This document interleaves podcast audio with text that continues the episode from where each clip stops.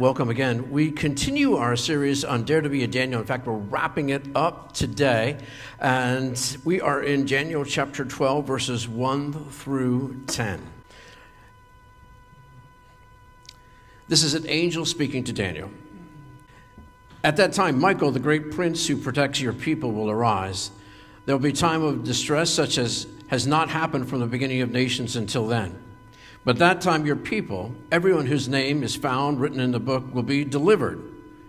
Multitudes who sleep in the dust of the earth will awake, some of everlasting life, others to shame and everlasting contempt. Those who are wise will shine like the brightness of the heavens, and those lead many to righteousness like the stars forever. But you, Daniel, roll up and seal the words of the scroll until the time of the end. Many will go here and there to increase knowledge. Then I, Daniel, looked, and there before me stood two others, one on the bank of the river and one on the opposite bank. One of them said to the man clothed in linen, who was above the waters of the river, How long will it be before these astonishing things are fulfilled? The man clothed in linen, who was above the waters of the river, lifted his right hand and his left hand towards heaven. And I heard him swear by him who lives forever, saying, It will be for a time, a time, and a half time. When the power of the holy people has been finally broken, all these things will be completed. I heard, but I did not understand. So I asked my Lord, What will be the outcome of all of this? He replied, Go your way, Daniel, because the words are rolled up and sealed until the time of the end. Many will be purified, made spotless and refined, but the wicked will continue to be wicked. None of the wicked will understand, but those who are wise will understand. May Lord bless His word to our hearts and minds this morning. Well, as I said, we're concluding our series on Dare to Be a Daniel this morning as we are in the final chapter. And of course, this is the beginning of Thanksgiving week. So uh, I thought it was good to have a little Thanksgiving humor. Heard about this uh, true story of this mother who invited all kinds of people to Thanksgiving dinner, over 40, and uh, she was overwhelmed with that, with all the preparation. I can only imagine I have a hard enough time with two or three people. And uh, anyway, when it was all ready to be prepared, she had all these people around this big table, and she turned to her little daughter and asked her to say the blessing over the Thanksgiving meal. Well, the little girl was overwhelmed in that moment, and she said, Mommy, I just don't know what to pray for. And the mother said, Well, honey, just pray something that you heard your mother pray recently. And the little girl bowed her head and said, Dear Lord, why did I invite so many people to dinner? well, I don't know how many people are coming to your Thanksgiving dinner, but it is a time of celebration and Thanksgiving. I hope you're giving thanks for this uh, series on Daniel about daring to be a Daniel. And with that, this final, this final Sunday, I want to think about being difference makers. And I want to jump back to the beginning, as many of you recall, uh, that this book, that's short, is one of the most action packed books in the Bible. It's also a study in prayer. And I think most of all, in making a difference. And that's the focus this morning on being difference makers. Well, Nebuchadnezzar was uh, the head of the Babylonian Empire. And uh, back in the 600s, he swept with his armies down into Egypt, conquered the Egyptian armies, the Egyptian kingdom, then uh, swept northward and conquered the Assyrian kingdoms. And then he came into the Judean countryside, surrounded and besieged Jerusalem, the Judean countryside, and then took 10,000 of the best and brightest away to Babylon, to the capital of Babylon. And his strategy was really twofold. One was to keep the people back home at bay so there's no rebellion because they have the best and the brightest, these young people. And the second was to enculturate these young people, the best and brightest, with the, with the literature, the culture, the identity, and the values of Babylon, and then send them back so that they would rule and really bring those people into that kind of culture of Babylon. And their first response of these best and brightest, as many as would be, was to rebel uh, was to foment and to stir up rebellion. But they received a letter from Jeremiah the prophet, a letter from back home. And we challenge all of us to be reminded that our letters aren't just cards, but sometimes they're letters and cards that can make a tremendous impact. And so Jeremiah the prophet challenges them to do four things, which he says is from God's Spirit.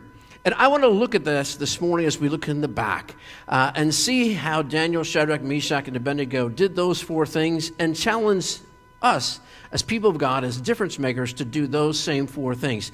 Now, those four things were to live and settle, In other words, to build relationships rather than stir rebellion, but to keep strong values, to be a blessing even to the people who were really their enemies, and number four, to trust God. So the first thing was to live and settle. Uh, their first response was definitely to stir up rebellion. And it means some of that did that. But Jeremiah challenged them to build relationships. And you know, there's so much more sometimes to be gained from building relationships than stirring up rebellion, right? There's nothing about sometimes a valuable voice of dissent. But in long term impact, so many times building relationships can make all the difference. And because Daniel, Shadrach, Meshach, and Abednego, and some of the other people that were taken away into the captivity built relationships in a very respectful manner with a great deal of integrity. They were able to influence Nebuchadnezzar and the Babylonian Empire, as well as Cyrus the Great and the Persian Empire. Now, think about that for a moment. Had they left and just stayed back in the Judean countryside and Jerusalem, as powerful and as amazing as that city is, they would have never influenced two world kingdoms. Babylon, uh, biggest power at that time the ancient East had ever, ancient Near East had ever seen. And then Persia became the first global world empire in world history, and they were able to influence those two kingdoms. It reminds me that sometimes you and I, we're focused so much on friendships in our family and our church family, which are really important to nurture us. But many times, the biggest difference that we can make is outside of the church doors. My mother used to say, some people are so heavenly minded, they're no earthly good. You know what I mean? But Jesus tells us to be salt and light in the world. So make friends and, and realize that you can influence people. But here's the key the second point that Jeremiah makes keep strong values. Your identity, your values that are trying to be enculturated into the culture around you. Instead, keep your values true. Have the true north in light that will guide your compass, and you will be a light in the darkness. Now, for these young men, they stood true in, in all the tests that they went through. First, it was in a tiny test, and it built towards the bigger battle. The tiny test, first one was just diet. And many of us would say, well, that's just nothing significant. But they were offered the best of the king's table in a well meaning way, but the meat and the wine had been offered to idols beforehand. And so Daniel very respectfully said, listen, we mean, we appreciate this, but we mean no resent here, but we'd like to follow our religious beliefs and not have the meat and wine that's offered to idols, and instead just have, just have the vegetables off the king's table and water. And the steward said, okay. And Daniel said, Give us 10 days and see if we're not brighter, smarter, stronger, leaner than all the other people. And in 10 days, it was true. They were better, wiser, leaner, stronger than all the others, and so they're allowed to keep that diet. Well, that built towards the bigger battles that were ahead. The first was a dream in which Daniel was challenged to not only give the meaning of the dream, but the dream itself. And the king threatened to kill all the wise people of the kingdom. But Daniel asked for time to pray. And then he gave the dream and the meaning, which really was an indictment of Nebuchadnezzar, this great, powerful king. And Daniel spoke words of truth to power in that moment. And Nebuchadnezzar heard that, and Daniel really encouraged him, challenged him to humble himself and realize that God was the God of all that was. And he was willing to have that kind of courage. The next challenge was for Shadrach, Meshach, and Abednego. And the king built this giant 90 foot tall idol instead of being humble. he was not. Uh, and he said, anyone that didn't bow down to that idol will be thrown into the fiery furnace. And Shadrach, Meshach, and Abednego refused to do that. And the king brought them before him and said, If you don't bow down to this idol, then you'll be thrown into the fiery furnace. And these young people had the courage to stand up and say, O king, no matter what, we will not bow down to idol. We will stand true. Our God is well able to deliver us, but even if our God does not, we will stand true to our faith and our beliefs. Wow, a powerful testimony. The king had the furnace heated up seven times hotter, threw him in there, and the heat burned off their shackles. And as the king looked in, he said he saw not just three, Shadrach, Meshach, and Abednego, but a fourth, like the son of the gods. And so somehow God was present with them in a very real way. And it reminds us that God is faithful to be with us even in the fiery trials of our life, whatever that might be. Maybe it's a, um, a health report a doctor's report that is hard for us, or, or financial difficulties, or loss of a loved one, whatever the fiery furnace is for us, God is present with us through the power of the Holy Spirit. And so they stood true, and then there is the lion's den. Cyrus the Great came in after Nebuchadnezzar was overthrown, even after Daniel had challenged him and his sons and his grandsons to be true, Cyrus the Great, or Darius the Great, also known as both, came through and he was welcomed by the people because the kingdom was so corrupt by the time Nebuchadnezzar's sons and grandsons were running the kingdom. And so Cyrus was welcomed by the people, but the junior leaders saw Daniel and were jealous of him. And so they said, The only thing we can decide among themselves is to find something wrong with Daniel's faith. And so they went before the king and sort of tricked him into signing a law that said that anyone that prayed to anyone other than the king for 30 days would be thrown into the lion's den. The king signed it. Daniel heard about it, and he did the same thing that he always did, which was to go to his room, open the windows towards Jerusalem, and to pray three times a day. And of course, he was convicted of doing exactly that. The king did not want to have Daniel thrown into the lion's den, but he realized that he'd signed a law for 30 days. And so Daniel was thrown into the lion's den. The king went home, fearful that he'd be destroyed by the lions, and prayed. And Daniel, I believe, knelt his head down on a rock and slept peacefully because he knew that God had his life in his hands. The next morning, the first light of dawn, the king went to the lion's den, called down to Daniel, and said, Oh, Daniel, has your living God saved you? And Daniel called up to the king and said, O king, live forever. My God has saved me from the den of the lions because I was found true to his word. And that just reminds us that these young people were true to their values first. Many times, when we do the right thing, it doesn't mean that things will always go our way. But in this case, many times when they did, God intervened in a dramatic and miraculous way. But the important thing for these young people at this time was they were true to their faith. And it reminds us when these young people went to Babylon, Daniel, Shadrach, Meshach, and Abednego, they were probably in their mid teens when that happened. And yet they still stood true. And then as time goes on, and when this chapter, chapter 12, is happening. Daniel is into his 80s. 70 years has passed since he was a, maybe a 15 or 16 year old, and now he's 80 something. And it reminds me that in every season of life, whether we're a young teenager or even younger, or we're an older person, a senior person in the golden years of life, that we do face challenge and difficulty. But we also have the opportunity to be difference makers for God if we just keep strong values. Well, the third thing was to be a blessing. And this was really a challenge.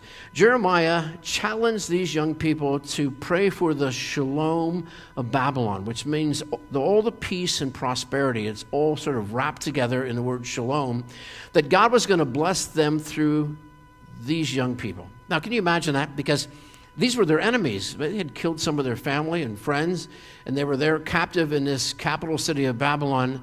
And yet, Jeremiah was saying, God wants to touch all people through you, through you being a faithful witness, to shine bright and to be a blessing for them. And I want you to notice what the angel says here in chapter 12, and I hope it's something that you want to hear from the angel too. It says this Those who are wise will shine like the brightness of the heavens, and those who lead many to righteousness like the stars forever and ever. Don't you want to shine like a star in the darkness? It reminds us of Jesus' challenge in the Beatitudes on the Sermon on the Mount that we are to be salt and light in the world. And not lights under a bushel, but light on a lampstand, that we can be lights in the world. And that's exactly what Daniel, Shadrach, and Meshach, and Abednego were doing. They were being lights in the world. And it's amazing that because of that being a blessing, they touched these kingdoms in powerful ways, not just with the truth, but realized that Nebuchadnezzar, after this fulfilling the prophecy where he was going to lose his mind if he didn't humble himself before God.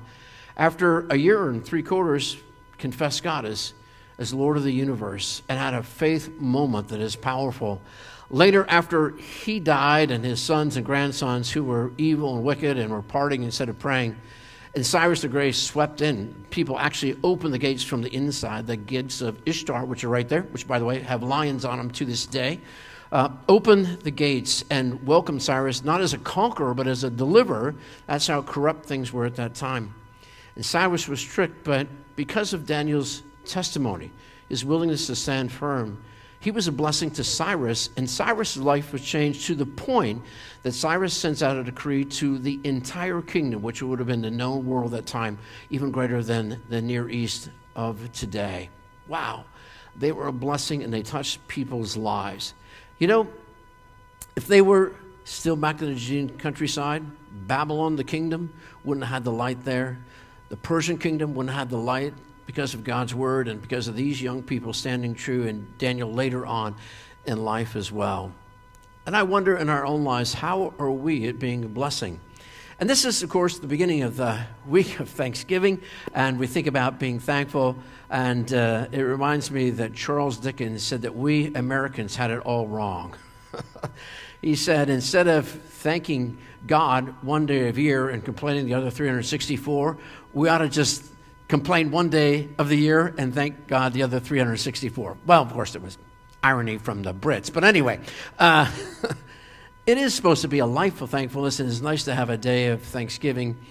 But it's about being a blessing. You know, our forefathers and foremothers came here to be a shining light and to have freedom of worship. And uh, sometimes they live better lives than at other times. We all fall short at sometimes. But you know that beautiful chapter where they invite the Native Americans to their dinner table for Thanksgiving is so beautiful. The Native Americans had helped them. They had gone through that first winter in a season where 40 uh, some people died that first year because of lack of food, because of the winter, because of influenza and other things. And of course, the Native Americans helped them with uh, planting corn and using fish as fertilizer. But that first Thanksgiving dinner, when they welcomed their Native American friends, 40 some Native Americans came to that first Thanksgiving as if for the same number who had died, they had welcomed Native Americans to their dinner table to be a blessing as they were a blessing to them.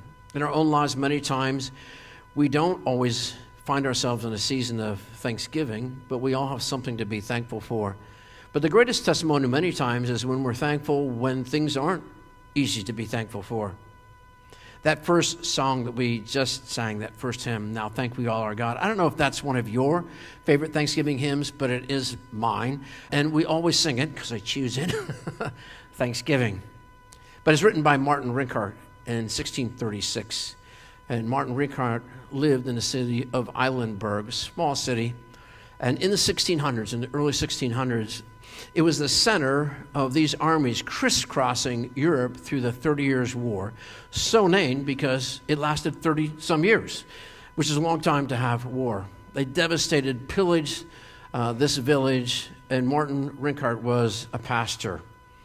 Uh, he many times went to the armies and negotiated. Uh, the final army that came demanded 40,000 thalers, which was a lot of money and Reverend Rinkart went out to the outskirts of the city, negotiated them down to 2,000 thalers, and paid it himself, was his entire life savings.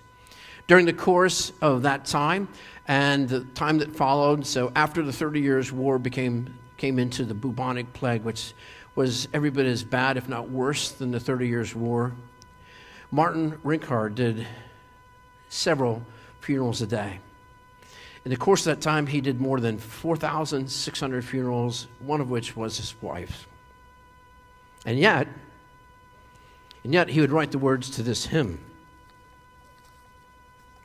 Now thank we all our God with hearts and hands and voices, who wondrous things have done, in whom this world rejoices, who from our mother's arms have blessed us on our way with countless gifts of love, and still is ours today. Oh, may this bounteous God through all our life be near us, with ever joyful hearts and blessed peace to cheer us, and keep us in God's grace, and guide us when perplexed, and free us from all ills in this world and the next. All praise and thanks to God, who reigns in highest heaven, to Father and to Son and Spirit now be given, the one eternal God, whom heaven and earth adore, the God who was and is and shall be evermore. Amen. It isn't always because we're overflowing with blessings that we give thanks. We all have thanks to give, whatever circumstances we're in. But sometimes our light shines brightest in the darkest night. And sometimes as we give praise to God, our life just begins to overflow because we all have things to give thanks for, to be a blessing. And finally, the fourth thing is to trust God.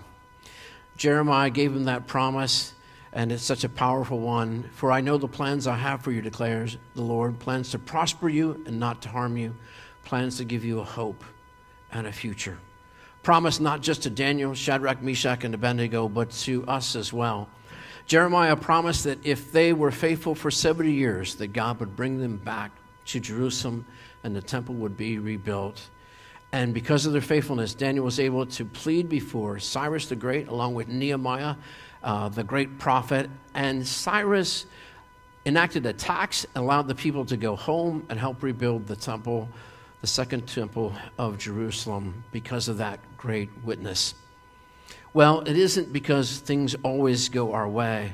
Sometimes God's plan and purposes are beyond our life and our scope. As this angel tells Daniel, who wants to know what so many people want to know, when is the end of days, right? And what does the angel say? Shine on. Shine on like the stars, be bright, for that day is only in the hands of the Ancient of Days, our Maker and Creator. Friends, we are here for just a season, but we're here for a season to make a difference however short or however long that is, God has a plan and purpose for our lives. And God has the power to see us through. And God has ordained that whatever we go through, sometimes it's in the challenges and adversity and darkness that we shine brightest and we have the most impact on other people. I challenge us to be faithful, just like Daniel, Shadrach, and Meshach, and Abednego, whether we're young teenagers, whether we're 80 some years old or older, or anywhere in between that God wants us to truly to live and settle, to build relationships. And then God wants us to keep strong values so that we can be a light in the night, even as Jesus challenged us and the angel challenged Daniel in those words. But we also need to be a blessing in all those things and realize that we're a blessing and we pray for those who aren't just like us, but people all around the world because God wants to do work for all people in all places if we are faithful and shine bright. And finally, come what may, to trust God.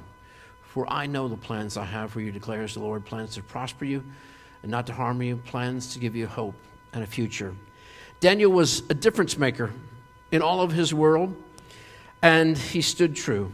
And I want to just close with this thought because maybe he inspired Paul the Apostle, as Paul too was a difference maker and spoke to Caesar and Paul writes to Timothy in the closing chapter of his life, in the last book that he would ever read, as he's waiting to go and give his testimony before Caesar, as he stood true in all things and really was all those four things. He gives Timothy this commission as he's going to be faithful, give his testimony, and really become a martyr and give his life for the Christian faith. He challenges Timothy and says, I'm already being poured out like a drink offering. I fought the good fight, I finished the race, I kept the faith. And now there is in store for me a crown of righteousness, which the Lord, the righteous judge, will award for me on that day. I pray that myself and all of you would pick up the challenge of Jeremiah, even as Shadrach, Meshach, and Abednego and Daniel did, and that we too will live and settle and build relationships. We'll keep strong values. We'll be a blessing to others, even outside of our faith group and our family and we would trust God in all things because God is faithful and God has the power to see us through. Amen. Amen. Would you join me in prayer? Lord, we thank you for your word. It is a light for our path and a lamp for our pathway. We pray, Lord, that you'd help us to follow your word, to pick up your challenge, and to know that in all things that you are faithful for us, and that we have the opportunity, like Daniel, Shadrach, and Meshach, and Abednego, to be lights in the darkness. We pray this in Christ's name, and all God's people said, Amen.